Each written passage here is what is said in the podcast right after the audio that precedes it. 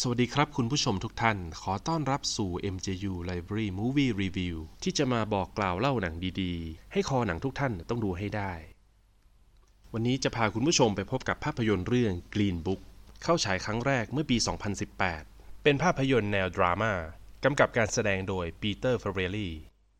Green Book เป็นภาพยนตร์ที่สร้างจากเรื่องจริง ที่เกิดขึ้นในปี 1962 ว่าด้วยเรื่องราวของการเดินทางออกทัวร์คอนเสิร์ตระหว่างนักดนตรีผิวดำ ที่เป็นอัจฉริยภาพทางดนตรี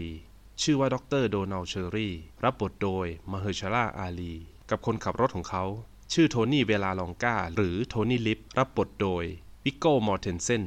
ทั้งคู่มีอะไรหลาย ๆ อย่างที่แตกต่างกัน แบบชนิดที่ว่าสุดขั้ว แต่ด้วยภารกิจที่ต้องออกแสดงคอนเสิร์ต ไปทั่วอเมริกาที่ยาวนานถึง 8 สัปดาห์ มีเหตุการณ์ต่าง ๆ เกิดขึ้นมากมาย จนทำให้เขาทั้งคู่กลายมาเป็นเพื่อนรักกัน เรื่องราวของการเดินทางจะเป็นอย่างไรนั้น มาติดตามรับชมกันเลยครับโทนี่ลิปทำงานเป็นพนักงานรักษาความปลอดภัย ในผับชื่อโคพาคาบานาในเมืองนิวยอร์กซิตี้คืนนั้นก็มีการทะเลาะวิวาทเกิดขึ้น แต่ไปทำให้ลูกน้องของผู้มีอิทธิพลได้รับบาดเจ็บ จึงทำให้ผับถูกปิดตัวลง และโทนี่เองก็ต้องกลายเป็นคนตกงาน วันรุ่งขึ้นโทนี่ตื่นมาพร้อมกับเสียงเอะอะของญาติ ที่มานั่งดูเบสบอลที่บ้านของเขา เนื่องจากพี่เขยกับพ่อตาของเขา เป็นห่วงภรรยาของโทนี่ที่ได้จ้างช่างชาวผิวดำมาซ่อมบ้าน และเมื่อซ่อมเสร็จ ภรรยาของโทนี่ได้ชงน้ำมะนาวให้ช่างทั้งสองคนดื่ม หลังจากช่างทั้งสองคนกลับไป โทนี่ได้เดินเข้าไปในห้องครัว แล้วหยิบเอาแก้วน้ำมะนาวทั้งสองนั้นทิ้งถังขยะ นั่นแสดงให้เห็นว่าทั้งครอบครัวของโทนี่และตัวของโทนี่เอง รังเกียจคนผิวดำเป็นอย่างมาก โทนี่มีภรรยาและลูกชายอีกสองคน เขามีภาระค่าใช้จ่ายจำนวนมากและต้องการเงิน ขณะที่เขาตกงาน เจ้านายที่ผับได้โทรมาเสนองานให้เขา โดยการไปเป็นคนขับรถให้กับคุณหมอท่านหนึ่ง หากโทนี่สนใจให้ลองไปสัมภาษณ์งานได้ วันรุ่งขึ้น โทนี่ก็ได้เดินทางมาตามที่อยู่ ที่ชื่อว่าคาเนกี้ฮอลโดยหมอผู้สัมภาษณ์งาน พักอาศัยอยู่ด้านบนของฮอลซึ่งคาเนกี้ฮอลเป็นสถานที่สำหรับแสดงคอนเสิร์ตของนักดนตรีระดับโลก เมื่อมาถึงเลขาก็ได้เรียกโทนี่ให้เข้าไปรอในห้องรับแขก สิ่งที่เขาเห็นภายในห้องรับแขก เต็มไปด้วยสิ่งของล้ำค่า ราคาแพง ไม่ว่าจะเป็นโต๊ะ เก้าอี้ โซฟา แกรนเปียโน สิ่งของหายากต่างๆ รวมทั้งงาช้างคู่ใหญ่ และไม่นานนักผู้สัมภาษณ์ก็ได้เดินออกมา และได้แนะนำตัวเองว่า เขาชื่อดรโดนัลด์เชอร์ลีย์ ดรดอนบอกกับโทนี่ว่าเขาเองไม่ใช่หมอ แต่ว่าเป็นนักดนตรี ซึ่งจะต้องออกทัวร์คอนเสิร์ตทางตอนกลางและตอนใต้ของสหรัฐอเมริกา และเขาก็ได้ถามกับโทนี่ทันทีว่า คุณมีปัญหาที่จะทำงานร่วมกับคนดำไหม โทนี่ได้ตอบกลับทันทีแบบไม่คิดว่า ไม่มีปัญหา แต่ทั้งที่ในความรู้สึกและตัวของเขาเป็นคนเกลียดคนผิวดำแต่เนื่องด้วยเขาไม่มีทางเลือก เขาจึงต้องตอบแบบนั้น ดรดอนได้กล่าวต่ออีกว่า งานนี้จะต้องใช้เวลายาวนานถึง 8 สัปดาห์ ซึ่งจะยาวไปจนถึงวันคริสต์มาส โดยจะให้ค่าจ้างสัปดาห์ละ 100 เหรียญพร้อมอาหารและที่พักซึ่งนี่ไม่ใช่งานขับรถธรรมดา แต่ว่าเป็นอะไรที่ซับซ้อนกว่านั้น โทนี่จะต้องดูแลกำหนดการแสดงดนตรี เป็นผู้ช่วยให้กับเขา คอยซักเสื้อผ้า คอยขัดรองเท้า และแก้ไขสถานการณ์ฉุกเฉินทุกอย่างที่เกิดขึ้น โทนี่เมื่อได้ยินจบประโยค เขาลุกจากเก้าอี้ทันทีและตอบปฏิเสธ เพราะงานนี้เขาจะต้องไปเป็นคนรับใช้ให้กับคนผิวดำซึ่งเขารู้สึกว่าเขารับไม่ได้ แต่ก่อนจะจากกันดรดอนดูเหมือนอยากจะให้โทนี่ทำงานกับเขาและเชื่อมั่นว่าโทนี่ทำได้ และในเช้าวันรุ่งขึ้น ดรดอนก็ได้โทรหาภรรยาของโทนี่และเสนอค่าจ้างเท่าไหร่ก็ได้ตามที่โทนี่ต้องการ และภรรยาก็ไม่ได้มีปัญหาที่จะให้โทนี่ต้องจากครอบครัวไปทำงานถึง 8 สัปดาห์ ส่วนตัวโทนี่เองก็ยอมรับเงื่อนไขในครั้งนี้ ในวันออกเดินทาง ผู้จัดการบริษัทดนตรีต้นสังกัด ได้มอบเงินค่าจ้างครึ่งหนึ่งให้กับโทนี่ และกำชับเขาว่า เขาจะต้องอยู่และพาดรดอนแสดงดนตรี จนกว่าจะจบทัวร์หากพลาดการแสดงดนตรีแม้แต่ครั้งเดียว ค่าจ้างอีกครึ่งที่เหลือ เขาจะไม่ได้รับ จากนั้นผู้จัดการค่ายเพลง ก็ได้มอบหนังสือเล่มหนึ่งให้แก่เขา หน้าปกเขียนว่า Green Book หรือคู่มือปกเขียวสำหรับผู้ขับขี่ชาวนิโกร ซึ่งนั่นก็คือชื่อของภาพยนตร์เรื่องนี้นี่เอง Green Book เป็นคู่มือการเดินทางของนิโกรหรือชาวผิวดำ ซึ่งประกอบด้วยรายชื่อของโรงแรม ร้านอาหาร ธุรกิจต่างๆ ที่ต้อนรับคนผิวดำทั่วทั้งอเมริกา เหตุที่มีหนังสือเล่มนี้ เพราะว่าในช่วงปี 1960 เป็นช่วงที่อเมริกา มีการเหยียดสีผิวที่ค่อนข้างรุนแรง ธุรกิจบริการระหว่างคนผิวขาวและคนผิวดำนั้น ต้องแยกกันอย่างชัดเจน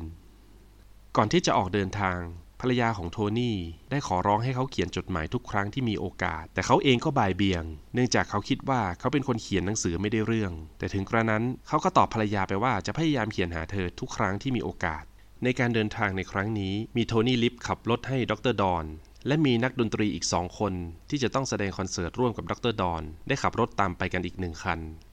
เริ่มต้นการเดินทางในวันแรก ด้วยความที่โทนี่นั้นเป็นคนที่เกลียดคนผิวดำทำให้กิริยามารยาทของเขาที่แสดงออกมา ดูไม่ได้ให้เกียรติดรดอนเลยแม้แต่น้อย เขาสูบบุหรี่ในรถ มือหนึ่งถือพวงมาลัย ส่วนอีกมือหนึ่งก็ถือแซนด์วิช ขับรถไปด้วย กินขนมไปด้วย ปากก็พ่นควันและก็พูดจ้อไม่หยุด แต่ดรดอนก็ได้พยายามแทรกสิ่งต่าง ที่โทนี่จะต้องทำขณะออกทัวร์คอนเสิร์ตด้วยกัน ไม่ว่าจะเป็นการหาเปียโนยี่ห้อสไตน์เวย์ในการเล่นคอนเสิร์ตของเขาทุกครั้ง หาเหล้ายี่ห้อคัตติซาร์กให้เขาวันละหนึ่งขวดทุกคืน และการเป็นคนขับรถที่ดีต้องมีสมาธิ มือจับพวงมาลัยสองมือ ตามองตรงไปที่ถนน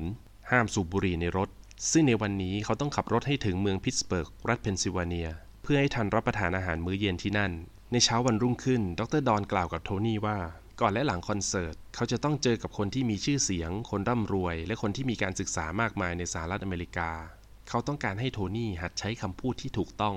ถูกจังหวะ และที่สำคัญไม่ควรใช้คำหยาบคาย แต่โทนี่ดูเหมือนจะไม่ค่อยพอใจมากนัก ในช่วงเย็นเป็นการแสดงคืนแรก พิธีกรก็ได้แนะนำประวัติของนักดนตรี ให้แขกที่มาร่วมงานได้ฟังทำให้โทนี่ได้ทราบว่าดรดอนนั้นจบปริญญาเอกด้านจิตวิทยา ศิลปะ การดนตรีและพิธีกรรม ได้แสดงดนตรีครั้งแรกตั้งแต่อายุ 3 ขวบ และตอนอายุ 18 ปี ก็ได้มีโอกาสแสดงดนตรีร่วมกับนักดนตรีระดับประเทศ และใน 14 เดือนที่ผ่านมา เขาได้โชว์การแสดงเปียโน ที่ทำเนียบขาวถึงสองครั้ง และคืนนั้นโทนี่ก็ได้เห็นฝีมือการเล่นเปียโนที่ไม่ธรรมดา ซึ่งเขาก็รู้เลยว่าดรดอนเป็นสุดยอดนักเปียโนสมคำล่ำลือจริง ๆ หลังจากจบการแสดงคอนเสิร์ตในคืนนั้น ดรดอนก็ได้เดินตามหาโทนี่ ปรากฏว่าเขามาอยู่ในวงทอยเหรียญกับคนขับรถคนอื่นๆ ซึ่งล้วนแล้วแต่เป็นคนผิวดำดรดอนจึงถามว่า อยากได้เงินทำไมไม่ขอเขา ไม่จำเป็นเลยที่จะต้องมาเล่นการพนัน โทนี่ก็ตอบกลับว่าเงินจากการเล่นการพนัน มันเป็นอะไรที่ท้าทายและสนุกมาก ดรดอนจึงสอนเขาว่า อย่าไปคาดหวังอะไรกับการพนัน หากตัวคุณมีทางเลือกที่ดีกว่า ทั้งคู่ก็ได้ออกเดินทางต่อ และได้เข้าพักในโรงแรมที่รัฐโอไฮโอ และคืนนั้นโทนี่ก็ได้เขียนจดหมายถึงภรรยาเป็นฉบับแรก เช้าวันรุ่งขึ้นขณะที่ทั้งคู่กำลังเดินทาง ดรดอนก็ได้ถามโทนี่ว่าฉายาโทนี่ลิปหรือโทนี่ปากดีนั้นได้มายังไง โทนี่กล่าวด้วยความภาคภูมิใจว่า เขาได้ฉายานี้มาตั้งแต่เด็กแล้ว เพราะว่าเขาเป็นคนที่โกหกตอแหลเก่งที่สุดในย่านบรอนซ์มันไม่ใช่การโกหกตอแหลอย่างที่คุณคิด แต่ผมเก่งที่จะหวานล้อมคนอื่น ให้ทำในสิ่งที่ไม่อยากทำด้วยการโกหกตอแหลนั่นเอง ดรดอนก็ได้ถามเขากลับว่า แล้วคุณภาคภูมิใจได้ยังไงกับการเป็นคนโกหกตอแหล โทนี่ก็จึงตอบกลับว่า ผมถึงได้งานงานนี้ยังไง และเขาก็ได้เปิดเพลงจากสถานีวิทยุ ซึ่งเป็นเพลงของนักดนตรีชาวผิวดำแต่ดรดอนกลับไม่รู้จักนักดนตรีชาวผิวดำเหล่านั้นเลย จากนั้นโทนี่ก็ได้แวะจอดรถข้างทางเพื่อซื้อบุหรี่ และในระหว่างที่เดินไปที่ร้านขายของชำโทนี่เองก็ได้เหลือบไปเห็นแผงขายหินที่ระลึก ซึ่งมีหินสีต่างๆ โทนี่เองเห็นหินสีเขียวก้อนหนึ่งตกอยู่ข้างล่างกระบะ ซึ่งเขาก็ได้หยิบใส่กระเป๋า เหตุการณ์นี้นักดนตรีที่ขับตามมาได้เห็นเข้า และนำเรื่องทั้งหมดไปบอกให้ดรดอนทราบทำให้ก่อนออกรถ ดรดอนจึงบอกให้เขานำหินไปคืน ทั้งคู่ก็ได้เถียงกันไปมา สุดท้าย โทนี่ก็ได้ไปจ่ายเงินเพื่อนำหินสีเขียวก้อนนั้นมา ทั้งคู่ก็ได้ออกเดินทางมาถึง สถานที่จัดคอนเสิร์ตในอินโนวารัฐอินเดียนาเขาก็ได้ขึ้นไปเช็คเปียโน ปรากฏว่า เป็นเปียโนที่สกปรกมาก บนหลังเปียโนเต็มไปด้วยขยะ และที่สำคัญ ไม่ใช่เปียโนยี่ห้อสไตล์เวย์ตามสัญญา โทนี่จึงได้ไปบอกกับผู้ดูแลสถานที่ว่า กรุณาไปหาเปียโนยี่ห้อสไตล์เวย์มาตามที่สัญญาเอาไว้ แต่คนดูแลสถานที่ กลับพูดจาไม่สุภาพ เขาได้พูดว่า ไอ้มือพวกเนี้ยเล่นเปียโนยี่ห้อไหนก็เหมือนกันหมดแหละ และทำท่าทางยียวนกวนประสาท จึงทำให้โทนี่ตบบ้องหูเขาไปหนึ่งที จากนั้นภาพก็ตัดมาที่ ดรดอนกำลังเล่นเปียโนสไตล์เวย์อย่างมีความสุขในการแสดงคอนเสิร์ตเย็นนี้ ซึ่งโทนี่ก็ดูเหมือนจะมีความสุขมาก ที่เขานั้นสามารถแก้ไขสถานการณ์เฉพาะหน้าได้สำเร็จ เช้าวันรุ่งขึ้นหลังจากรับประทานอาหารเสร็จ โทนี่ก็ได้เขียนจดหมายถึงภรรยาเป็นฉบับที่สองและได้บรรยายถึงสิ่งต่างๆ ทั้งอาหารการกิน การเดินทาง ทิวทัศน์ชนบทที่สวยงามของอเมริกา และมิตรภาพของเขา กับดรดอนที่เริ่มดีขึ้นเรื่อยๆ ขณะที่เขาเขียนจดหมาย ดรดอนก็ได้นั่งสังเกต และดูเหมือนว่าเขาอยากจะแนะนำโทนี่ให้เขียนจดหมายให้ดีกว่านี้ จากนั้นเขาได้เดินทางต่อไปแสดงคอนเสิร์ตที่ซีดาร์แรปิดรัฐไอโอวา และพวกเขาก็ได้เดินทางต่อไปถึงรัฐเคนตักกี้ ระหว่างที่ขับรถ โทนี่ก็ได้ถามถึงชีวิตส่วนตัวของดรดอน ซึ่งเขาก็ได้เล่าให้ฟังว่า เขาเคยแต่งงานแล้ว แต่ด้วยการที่ต้องแสดงคอนเสิร์ตไปทั่วโลก และไม่มีเวลาทำหน้าที่สามีที่ดีทำให้ครอบครัวต้องประสบปัญหา เป็นเหตุให้เขาต้องแยกทางกับภรรยา จากนั้นเขาก็ได้ขับรถมาถึงร้านเคนตักกี้ฟรายชิคเก้นที่อยู่ในรัฐเคนตักกี้ดูเหมือนว่าโทนี่ตื่นเต้นเป็นอย่างมาก และเขาก็ได้แวะซื้อไก่ทอดเคนตักกี้สมใจ ระหว่างทางเขาก็ได้กินไก่ทอดไปด้วยขับรถไปด้วย โทนี่ก็ได้พยายามให้ดรดอน ชิมไก่ทอด ซึ่งเขาก็ปฏิเสธ และเขาก็บอกว่าตั้งแต่เกิดมาเขาไม่เคยกินไก่ทอดมาก่อนเลย ที่สำคัญจะให้เขากินได้ยังไง ซ่อมมีดจานก็ไม่มี ถ้ากินก็คงเลอะเทอะไปหมด ดรดอนก็ทนโทนี่รบเร้าไม่ไหว เขาจึงหยิบไก่ที่โทนี่ส่งให้หนึ่งชิ้น แล้วค่อยๆ แทะ จากนั้นทั้งคู่ก็กินไก่กันอย่างอร่อยอร่อย และทั้งคู่ก็ได้เดินทางมาถึงเมืองลุยส์วิลล์รัฐเคนตักกี้ เพื่อค้างคืนที่นี่ ขณะที่โทนี่กำลังทำภารกิจส่วนตัวอยู่ เพื่อนนักดนตรีคนหนึ่งที่ร่วมเดินทางมาด้วย ได้มาเคาะห้องโทนี่เสียงดัง พร้อมกับท่าทางที่ตื่นตระหนก และบอกกับโทนี่ว่า ดรดอนกำลังถูกทำร้ายอยู่ในร้านเหล้าใกล้ๆโรงแรม เมื่อโทนี่วิ่งมาถึงร้านเหล้าก็ได้เห็นคนผิวขาวสามคนกำลังรุมทำร้ายดรดอนเป็นแผลฟกช้ำที่ใบหน้า หลังจากที่เขาช่วยเหลือดรดอนออกมาได้ สภาพดรดอนนั้นเมาเกือบไม่ได้สติ ใบหน้าก็มีแต่แผลและรอยฟกช้ำและเขาก็ได้บอกกับดรดอนว่า อย่าได้ไปไหนโดยที่ไม่มีเขาคอยดูแลเป็นอันขาด และดรดอนก็ตอบตกลง และการแสดงคอนเสิร์ตในเมืองลุยส์วิลล์รัฐเคนตักกี้ก็ผ่านพ้นไปได้ด้วยดี ในเช้าวันรุ่งขึ้นขณะที่พวกเขากำลังเดินทางอยู่นั้น รถของเขาก็ได้เกิดฮีทขึ้น ต้องจอดเติมน้ำในหม้อน้ำเนื่องด้วยอากาศที่ร้อน ดรดอนจึงลงมารอที่ข้างนอกรถ เขาก็ได้เหลือบไปเห็นคนงานผิวดำที่ทำงานอยู่ในฟาร์มฝั่งตรงข้ามถนน ทุกสายตาจดจ้องมาที่เขา นั่นคงเป็นภาพที่สมัยนั้น ไม่ได้ปรากฏให้เห็นมากนัก ที่จะมีนายจ้างเป็นคนผิวดำโดยมีคนผิวขาวเป็นพนักงานขับรถให้ ซึ่งในยุคนั้น คนผิวดำส่วนใหญ่ไม่มีโอกาสทางสังคมมาก และไม่ได้มีอาชีพการงานที่ดี ส่วนมากก็จะเป็นคนงานในไร่ เป็นคนรับใช้ในบ้านหรือไม่ก็เป็นคนขับรถ ซึ่งล้วนแต่มีนายจ้างเป็นคนผิวขาวทั้งสิ้น ในขณะที่ดรดอนมองดูคนงานผิวดำในฟาร์มแห่งนั้น ดูเหมือนเขาจะมีความรู้สึกบางอย่างที่เก็บไว้ในใจ และพวกเขาก็ได้ขับรถมาถึงรัฐนอร์ทแคโรไลนาเพื่อมาแสดงคอนเสิร์ตในบ้านเศรษฐีท่านหนึ่ง และการแสดงในคืนนี้แบ่งเป็นสองช่วง ขณะที่เขาแสดงดนตรีจบในช่วงแรก ดรดอนก็ได้เดินมาเพื่อจะเข้าห้องน้ำแต่ทันใดนั้น เจ้าของบ้านก็ได้มาห้ามเขา และกล่าวว่า ห้องน้ำในบ้านนี้ให้เฉพาะคนผิวขาวเท่านั้น และบอกให้เขาไปเข้าห้องน้ำที่อยู่ข้างนอกบ้าน ซึ่งมีไว้สำหรับคนงานผิวดำดูมีสภาพที่แย่มาก และดรดอนก็ได้ปฏิเสธ และเขายืนยันว่าจะกลับไปใช้ห้องน้ำที่โรงแรม ระหว่างที่โทนี่ขับรถพาดรดอนกลับมาที่โรงแรม โทนี่ก็ได้กล่าวขึ้นว่าทำไมไม่แวะข้างทางจะได้ง่ายดีไม่ต้องเสียเวลา ดรดอนก็ได้ตอบกลับโทนี่ว่า มีแต่สัตว์เท่านั้นที่ปัสสาวะอุจจาระข้างทาง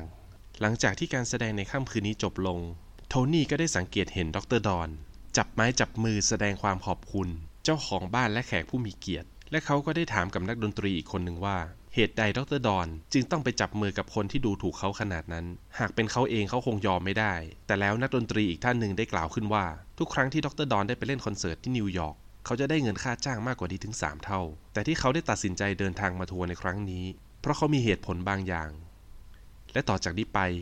อาจจะเกิดเหตุการณ์ที่เลวร้ายยิ่งกว่านี้ แต่ว่าพวกเราต้องเล่นให้จบทัวร์ ต่อจากนี้ไปผมขอให้คุณควบคุมอารมณ์ให้ได้ และวันรุ่งขึ้นหลังจากรับประทานอาหารเช้าเสร็จ โทนี่ก็ได้เขียนจดหมายถึงภรรยาของเขา แต่ครั้งนี้ดรดอนคงทนไม่ไหว และได้พูดขึ้นว่านั่นจดหมายถึงภรรยาหรือจดหมายเรียกค่าไถ่เพราะว่าในจดหมายมีรอยขีดค่าเยอะมาก จากนั้นดรดอนก็ได้ดึงจดหมายที่โทนี่กำลังเขียนไปอ่าน พร้อมกับบอกข้อบกพร่องในการเขียนของโทนี่ ไม่ว่าจะเป็นการสะกดคำให้ถูกต้อง การใช้ประโยคที่ดีขึ้น จากนั้นเขาก็ให้โทนี่เขียนตามที่เขาพูด ซึ่งเป็นถ้อยคำที่สวยงามและโรแมนติก เมื่อภรรยาโทนี่ได้อ่าน เธอถึงกับน้ำตาซึมด้วยความตื้นตันใจ จากนั้นทั้งคู่ก็ได้เดินทางมาถึงเมืองเมคอนรัฐจอร์เจีย และได้เข้ามาเดินเล่นในเมือง ก็มาหยุดอยู่หน้าร้านตัดเสื้อผ้า แล้วมองไปที่หุ่นผู้ชายที่ใส่สูทพร้อมกับชวนให้ดรดอนไปลองสูทชุดนั้น ซึ่งดูเหมาะกับเขามาก ทั้งคู่จึงเดินเข้าไปในร้าน โทนี่ขอลองสูทเบอร์ 42 ด้านนอก จ้าของร้านก็เดินไปหยิบเสื้อมา เพราะเข้าใจว่าโทนี่จะเป็นผู้ลอง คนที่ลองสูทแท้จริงนั้นเป็นดรดอน เจ้าของร้านกลับบอกว่าลองไม่ได้ คุณจะต้องซื้อเท่านั้นทำให้ดรดอนเข้าใจและเดินออกจากร้านไปทันที คืนนั้นหลังจากการแสดงคอนเสิร์ตเสร็จสิ้นลง ขณะที่โทนี่กำลังซักเสื้อผ้าอยู่นั้น เขาก็ได้รับโทรศัพท์จากตำรวจให้มาที่ YMCA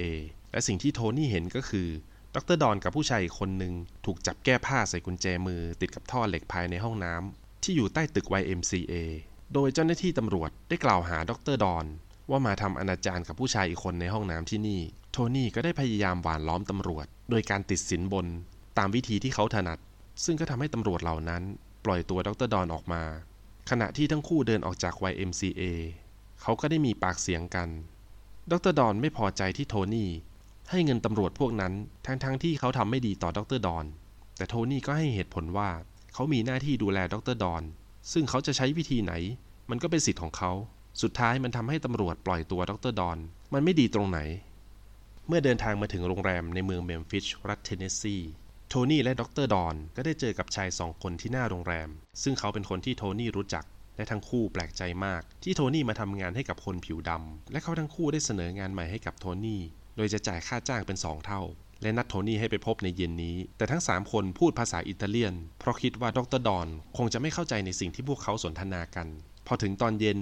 ขณะที่โทนี่กำลังจะออกจากห้องไปที่ผับ ตามที่ได้นัดกับเพื่อนเอาไว้ ปรากฏว่าดรดอนยืนรอเขาอยู่หน้าห้อง และถามเขาเป็นภาษาอิตาลีว่าจะไปดื่มกับเพื่อนเมื่อเช้าใช่ไหม ซึ่งโทนี่เองก็มีอาการตกตะลึงไปเลย เพราะการที่เขาคุยกับเพื่อนหน้าโรงแรมในตอนเช้านั้น ดรดอนฟังเข้าใจทุกอย่าง ดรดอนได้เสนอตำแหน่งผู้จัดการการเดินทางให้กับโทนี่ และจะเพิ่มค่าจ้างขึ้นให้อีก เนื่องจากกลัวว่าโทนี่จะตกลงรับงานใหม่กับเพื่อนของเขา แต่โทนี่ก็ได้ยืนยันกับดรดอนว่า ไม่ต้องเปลี่ยนตำแหน่ง ไม่ต้องเพิ่มค่าจ้าง ผมจะไม่ไปไหนทั้งนั้น แค่จะลงไปดื่มกับเพื่อนเฉยๆ และดรดอนก็ได้กล่าวขอโทษโทนี่เรื่องเมื่อคืนที่ YMCA หลังจากนั้นโทนี่กับดรดอนก็ได้มานั่งดื่มเหล้ากันที่ร็อบบี้โรงแรม และได้คุยแลกเปลี่ยนความคิดเห็นกันหลายเรื่อง ในตลอดการเดินทางที่โทนี่มีโอกาสได้เขียนจดหมายถึงภรรยาของเขานั้น ดรดอนได้คอยช่วยขัดเกลาการเขียนทุกครั้ง ภาพก็ตัดกลับมาที่ภรรยาของโทนี่ที่กำลังอ่านจดหมาย ด้วยความซาบซึ้ง ซึ่งเธอนำจดหมายที่ได้รับจากโทนี่ไปอ่านให้เพื่อนๆฟังด้วยความภาคภูมิใจ จากนั้นพวกเขาได้เดินทางไปแสดงที่เมืองลิตเทิลร็อกรัฐอาร์คันซอแบตันรูชรัฐลุยเซียนา ต่อด้วยการแสดงที่ทูเปโล รัฐมิสซิสซิปปี หลังจากจบการแสดง ขณะขับรถฝนได้ตกลงมาอย่างหนัก ทันใดนั้นก็ได้มีรถตำรวจสั่งให้จอด แล้วส่องไฟไปที่ดรดอนที่นั่งอยู่ด้านหลังคนขับ พร้อมกับบอกว่า เมืองนี้ห้ามคนผิวดำออกนอกบ้านเวลากลางคืน พร้อมกับพูดดูถูกโทนี่ว่าเขาไม่ต่างอะไรจากนิโกร ทันใดนั้น โทนี่ก็ได้ชกเข้าไปที่หน้าของตำรวจ และทั้งคู่ก็ได้ถูกจับมาอยู่ในห้องขังในสถานีตำรวจ ขณะที่ถูกขังอยู่นั้น ดรดอน เจรจาขอใช้โทรศัพท์กับตำรวจ เพื่อที่จะโทรหาทนาย ตามสิทธิที่เขาควรได้รับ ซึ่งตำรวจก็อนุญาต ดรดอนได้ต่อว่าโทนี่ เขาถามโทนี่ว่าเขาทำผิดอะไร ต้องมาอยู่ในห้องขัง พร้อมกับพลาดการแสดงที่เบอร์มิงแฮม ในรัฐอาราบามา มันคุ้มไหมกับการไม่รู้จักควบคุมอารมณ์ และทำให้เกิดเรื่องแบบนี้ เขาได้สอนโทนี่ว่า คุณไม่มีทางชนะด้วยการใช้ความรุนแรง แต่การรักษาเกียรติไว้นั้นจะชนะเสมอ แต่คืนนี้เพราะคุณคนเดียวทำให้เราไม่เหลือเกียรติ จากนั้นไม่นานก็มีเสียงโทรศัพท์ดังขึ้น คนที่โทรเข้ามาคือผู้ว่าของรัฐอาลาบามา และมีคำสั่งให้ปล่อยดรดอนและโทนี่ทันที โทนี่ก็ได้สงสัยและถามดรดอนว่า เมื่อครู่คุณโทรหาใคร และคนที่ดรดอนโทรหาคือบ๊อบบี้ เคนเนดี เป็นอายการสูงสุดของอเมริกา และเป็นน้องชายของประธานาธิบดีจอห์นเอฟ เคนเนดีในขณะนั้น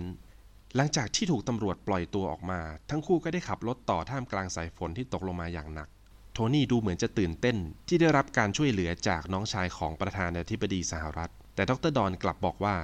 นี่เป็นสิ่งที่น่าละอายที่สุด เพราะว่าเขาต้องบากหน้าโทรหาอัยการสูงสุด เพื่อให้พ้นจากห้องขัง หลังจากทำร้ายร่างกายเจ้าหน้าที่ตำรวจ ทั้งคู่มีปากเสียงกันอย่างรุนแรงมาก ดรดอนบอกโทนี่ว่าไม่ควรชกตำรวจคนนั้น เพียงเพราะว่าเขาเหยียดหยามคุณ ดรดอนเป็นคนผิวดำโดนเหยียดหยามมาทั้งชีวิตจนชิน แค่นี้ทำไมทนไม่ได้ โทนี่ตอบกลับเขาว่า เขาเกิดและเติบโตในย่านบรอนซ์ที่นิวยอร์กซึ่งเป็นย่านคนจน ปากกัดตีนถีบเพื่อให้ลูกเมียมีกิน และบอกว่าดรดอนจะไปรู้อะไรเกี่ยวกับคนดำเพราะว่าคุณมันอาศัยอยู่ในคฤหาสน์หรูเดินทางไปทัวร์คอนเสิร์ตทั่วโลกให้คนร่ำรวยฟัง ชีวิตของผมมันดำยิ่งกว่าคุณซะอีกเมื่อโทนี่พูดจบ ดรดอนสั่งให้เขาจอดรถ และเขาก็เดินลงรถด้วยความโมโห ท่ามกลางสายฝนที่ตกลงมาอย่างหนัก โทนี่ก็ได้ลงรถแล้วก็เดินตามไปถามดรดอนว่า นี่คุณทำบ้าอะไร ดรดอนก็ได้บอกกับโทนี่ในสิ่งที่เขาอัดอั้นว่า ใช่สิ ผมอยู่ในคฤหาสน์หรูเพียงคนเดียว คนขาวพวกนั้นจ้างผมไปเล่นเปียโน แต่ทันทีที่ผมลงจากเวที ผมก็เป็นแค่ไอ้มืดในสายตาพวกเขา ผมโดนเหยียดหยามโดยลำพัง เพราะคนผิวดำคนอื่นๆ ก็ไม่ยอมรับผม เพราะผมไม่เหมือนพวกเขา ถ้าผมไม่ขาวพอ ผมไม่ดำพอ ผมไม่เป็นลูกผู้ชายพอ งั้นบอกผมหน่อยโทนี่ว่าผมเป็นตัวอะไรกันแน่ ทั้งคู่ก็ได้เดินทางต่อ และได้เข้าพักที่โรงแรม ก่อนนอนโทนี่ก็ได้เขียนจดหมายถึงภรรยาของเขา โดยมีดรดอนคอยตรวจทานให้ แต่ในครั้งนี้เขาไม่ต้องแก้ไขอะไรเลย แล้วดรดอนก็บอกโทนี่ว่าคุณเขียนได้ดีขึ้นมาก และโทนี่ก็ยิ้มและขอบคุณ พวกเขาได้เดินทางมาถึงเบอร์มิงแฮมรัฐอลาบามา เพื่อแสดงคริสต์มาสคอนเสิร์ตในคืนนี้ และเป็นโชว์ที่ยิ่งใหญ่ที่สุดในรอบปี ก่อนการแสดงหนึ่งชั่วโมง ผู้จัดการได้ให้ทุกคนเข้าไปพักผ่อนในห้อง แต่เขากลับให้ดรดอนไปอยู่ในห้องเก็บของแคบๆ ก่อนเริ่มการแสดงโทนี่กับนักดนตรีอีกสองคนนั่งรับประทานอาหารเย็นรอ ซึ่งเขาเล่าให้โทนี่ฟังว่า การมาทัวร์คอนเสิร์ตไม่ได้มาแสดงความเป็นอัจฉริยะทางดนตรีเท่านั้น แต่ต้องอาศัยความกล้าที่จะเปลี่ยนใจคน ให้ยอมรับในความสามารถของคนผิวดำจากนั้นดรดอนก็ได้เดินเข้ามาที่ห้องอาหาร แต่ดูเหมือนว่าจะมีปัญหา เพราะว่าบริกรไม่อนุญาตให้คนผิวดำเข้ามารับประทานในห้องอาหารนี้ โทนี่จึงเข้าไปเจรจา โทนี่จึงได้เข้าไปเจรจา แต่ผู้จัดการก็ยืนยันว่านี่เป็นกฎข้อห้าม และอนุญาตให้ดรดอนกินได้ในห้องเก็บของเท่านั้น ผู้จัดการเสนอให้โทนี่พาเขาไปกินอาหารที่ร้าน Orange Bird ที่อยู่ในเมือง แต่ดูเหมือนว่าเหตุการณ์ในครั้งนี้ ดรดอนจะไม่พอใจมากๆ แล้วเขาก็เดินไปบอกผู้จัดการว่า หากเขาไม่ได้ทานอาหารในห้องอาหารแห่งนี้ คืนนี้เขาจะไม่เล่นคอนเสิร์ตที่นี่ และทั้งคู่ก็ขับรถออกจากที่นั่น เพื่อไปหาอะไรกินที่ร้าน Orange Bird ในเมือง ซึ่งเป็นบาร์สำหรับคนผิวดำและมีการแสดงดนตรีสด เมื่อทั้งคู่เดินเข้าไปที่ร้าน ทุกสายตาก็ได้จับจ้องมาที่พวกเขา เพราะว่าการแต่งตัวที่ดูดีกว่าคนอื่น ทั้งคู่เดินไปนั่งที่บาร์เหล้าเด็กสาวในบาร์ก็ถามเขาว่าทั้งคู่ทำงานอะไรทำไมถึงแต่งตัวดีขนาดนี้ โทนี่ก็บอกว่าดรดอนเนี่ยเขาเป็นนักเปียโนที่เก่งที่สุดในโลก เด็กในบาร์ก็บอกว่า ไม่ต้องเล่าอะไรมาก เล่นให้ดูเลยดีกว่า พร้อมกับผายมือไปที่เปียโนบนเวที แล้วดรดอนก็ขึ้นไปแสดงฝีมือเปียโนเพลงคลาสสิก ซึ่งทุกคนในผับถึงกับอึ้ง เพราะไม่เคยมีใครเล่นแบบนี้มาก่อน และปรบมือเสียงดังให้กับเขา จากนั้นนักดนตรีของร้านก็ขึ้นมาแจม แม้จะเป็นเพลงคนละแนว แต่ดรดอนก็สามารถเล่นเปียโนแนวเพลงร็อก และได้สร้างความสนุกสนานให้กับทุกคนในผับ คืนนั้นทั้งคู่ตัดสินใจ คืนนั้นทั้งคู่ตัดสินใจเดินทางต่อเพื่อกลับนิวยอร์กให้ทันวันคริสต์มาสซึ่งเป็นระยะทางที่ไกลเอามากๆ ระหว่างทางสภาพอากาศเริ่มเปลี่ยนทั้งหนาวทั้งหิมะตก ขณะที่ครอบครัวกำลังจัดงานปาร์ตี้คริสต์มาสดูเหมือนภรรยาจะเป็นกังวลว่าโทนี่จะกลับมาไม่ทันคริสต์มาสโทนี่ขับรถไม่ไหวแล้วต้องสลับให้ดรดอนขับจนถึงนิวยอร์กซึ่งมาส่งถึงหน้าบ้านของโทนี่เขาก็ได้เดินทางเข้าบ้านมาอย่างปลอดภัย พร้อมกับทักทายญาติทุกคนรวมทั้งเข้ามาสวน พร้อมกับเดินเข้ามาสวมกอดภรรยาของเขา และมีญาติคนหนึ่งถามว่าทำงานกับไอ้มืดมาสองเดือนเป็นยังไงบ้าง โทนี่ก็ได้ตอบกลับแบบมีอารมณ์เล็กน้อยว่า อย่าเรียกเขาแบบนั้น ขณะที่ดื่มกินกันอย่างสนุกสนาน ก็มีเสียงเคาะประตูบ้าน จากนั้นก็มีเพื่อนบ้านสองสาคนมาร่วมงานปาร์ตี้ เมื่อโทนี่เดินไปเปิดประตู เป็นดรดอน มาร่วมงานวันคริสต์มาสกับครอบครัวของโทนี่ เขาดีใจมาก และได้เชิญดรดอนเข้าไปร่วมงานปาร์ตี้คริสต์มาสกับครอบครัวของเขา และทั้งคู่ก็ได้เป็นเพื่อนรักกันตั้งแต่นั้นเป็นต้นมา ภาพยนตร์เรื่อง Green Book ได้รับคะแนนจาก IMDb 8.2 คะแนน และ Rotten Tomatoes ถึง 91%และภาพยนตร์เรื่องนี้ทำให้มาเฮอร์ชาราอาลี ที่รับบทเป็นดรดอนเชอร์ลีย์ ได้รับรางวัลออสการ์สาขานักแสดงสมทบชายยอดเยี่ยม